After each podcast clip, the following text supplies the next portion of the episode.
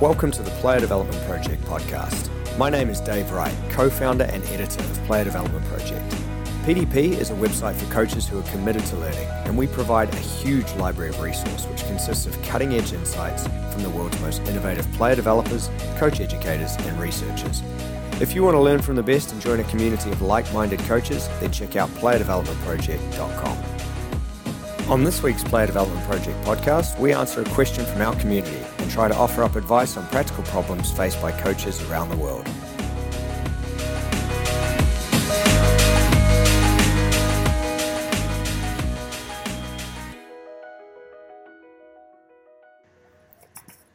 Hi everyone, welcome to another Player Development Project Q&A. Pleased to be joined once again by my colleague UEFA A license coach and PDP technical advisor Dan Wright. Dan, how are you this week?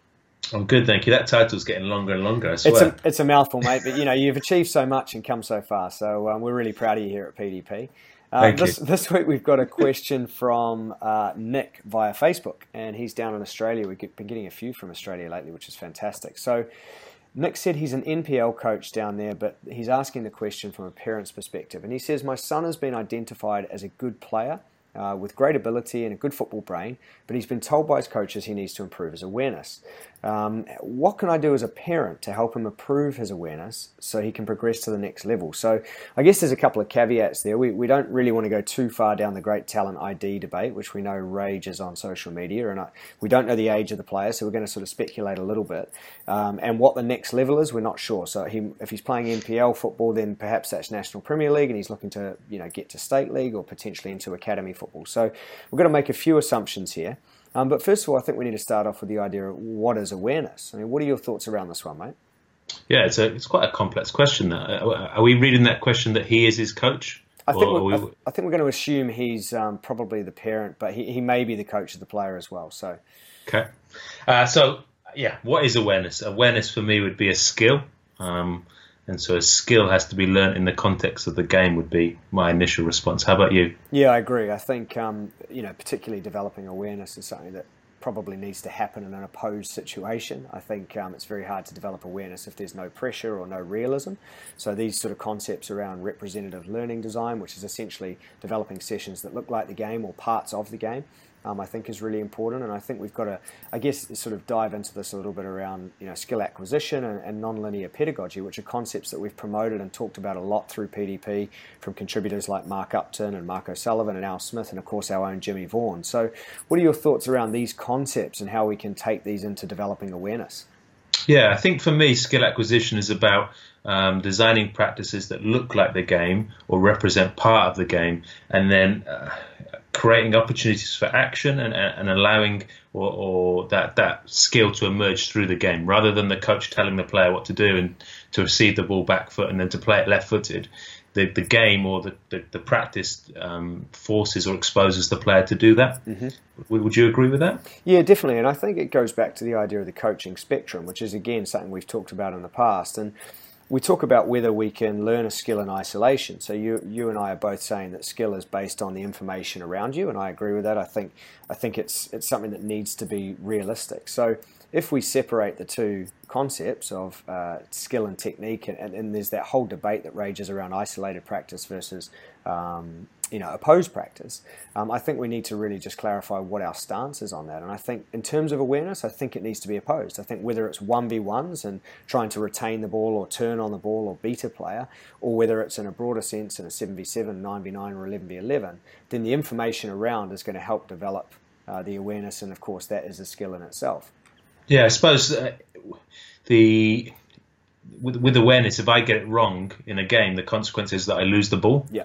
uh, or I don't receive the ball, or I misplace a pass. So for the practice, for, for the transfer to look real, there has to be that consequence for me that I, I got it wrong. Yeah. Uh, and, and perhaps in an isolated practice that would be difficult because you just get another go, another go, another go. Um, so, so for me, it would have to be semi-opposed, interference, or opposed at that end of the spectrum. Um, I, I do believe that all parts of that that coaching spectrum, that you know, the block practice, constant practice, whatever you want to call it, there are parts of that that are important. And you know, th- th- there's always, a, in my opinion, there's always a space for players to go and practice with the with the ball, ball on a wall, ball on the run, ball on a goal.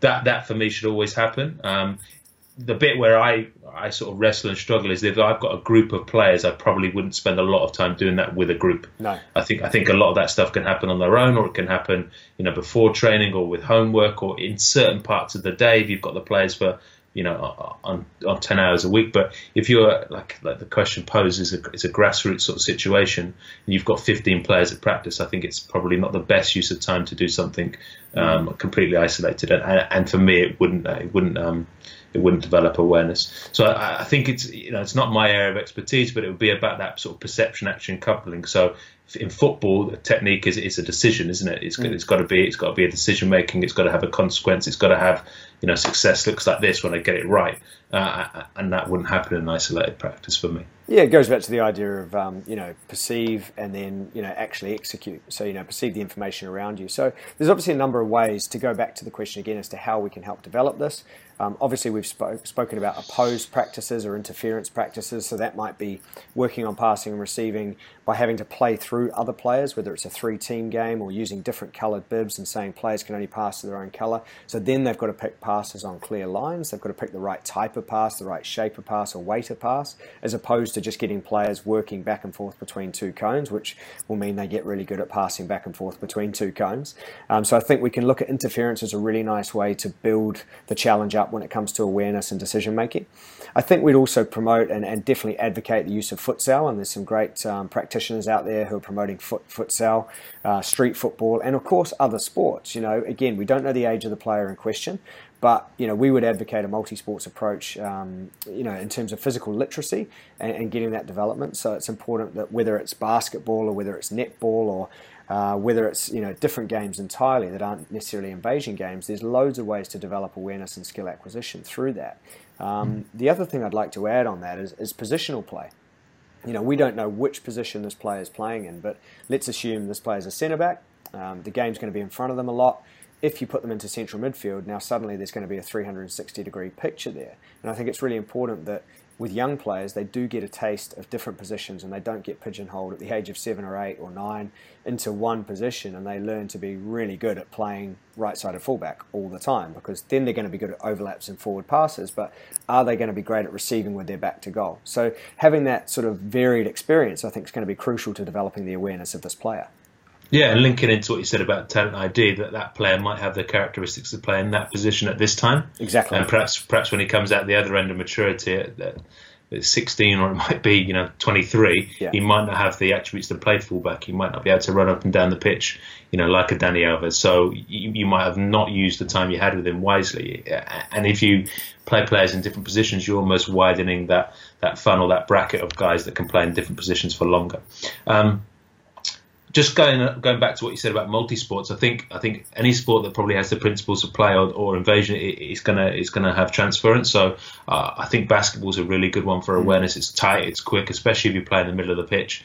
And then, you know, for the UK viewers and listeners, it would be it would be netball. Netball's a great sport for probably not so popular with the boys, but it's a great sport for, for guys to, to get the ball and pass the ball, get the ball and pass the ball, um, and loads of decision making, really quick, really transitional, and loads of consequence when you get it wrong because you have to run and get it back. Yeah. Um, so so I think I think that would be something that I would look to do. And then and then in terms of small practices you know, we've talked about being opposed. I think it's also worth clarifying that that doesn't have to look like the macro game. It doesn't have to be 9v9 or 11v11. Mm. It could just be a 2v2, a 3v3, or an overload underload situation. I think any, any anything where I'm receiving pressure, whether that's from behind, from the side, before the pass, after the pass, I think is going to build my awareness and, and help me make better decisions. Absolutely sorry, sorry to go on a rant. And then the, the, the last, the last thing that I, I was thinking about was how you could perhaps give the individual challenges within a game. Mm. So awareness is a really broad subject. It might be, you know, awareness to defend. It might be awareness to get on the ball. It might be awareness of playing that longer passing behind. Yeah. So you could almost use the game as a training session and say, today,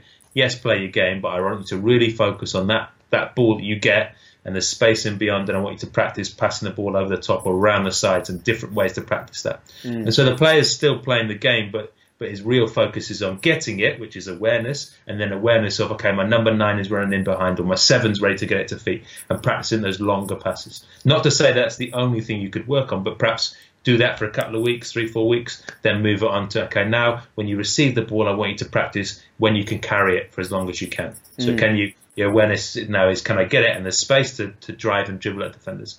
And so you're almost scaffolding that up and, building up, you know, the dribbles, the passes, and then you, the assists or the key passes. Yeah, some great points there. And I think the, the biggest one there for me is also working on off the ball. You know, we always think, you know, Xavi and Iniesta, the, the, the most aware players in the world uh, in terms of passing and receiving and opening the game up. But off the ball is really important. Defensively, are you aware? So can you use overloads, as you suggested, to give players problems to solve. It might be a 2v3 defensive scenario. Do I go and press the ball now because I've got support in a good position?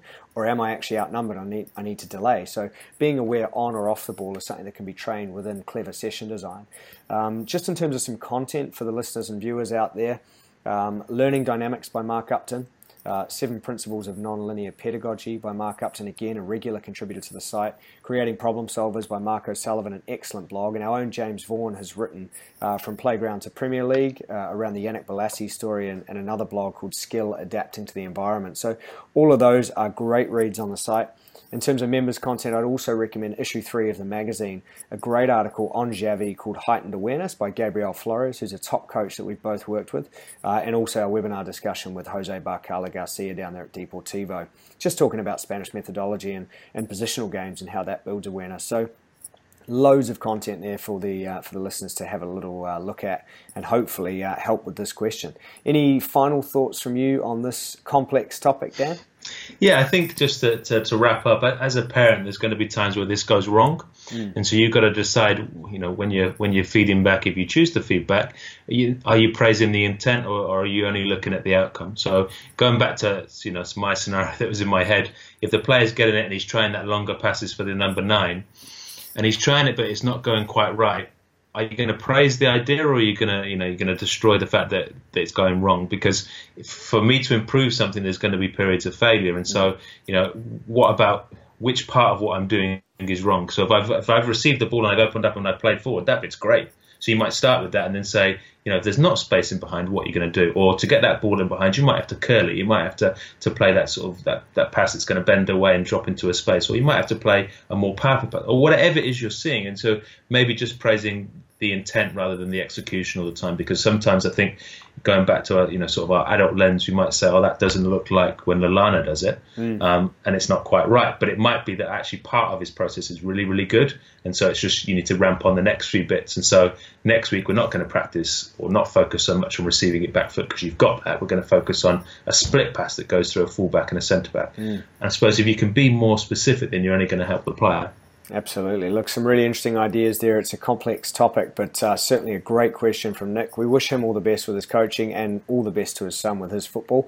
Thanks, Dan, for your time again this week. It's been another great discussion. We will look forward to another PDP Q&A very soon.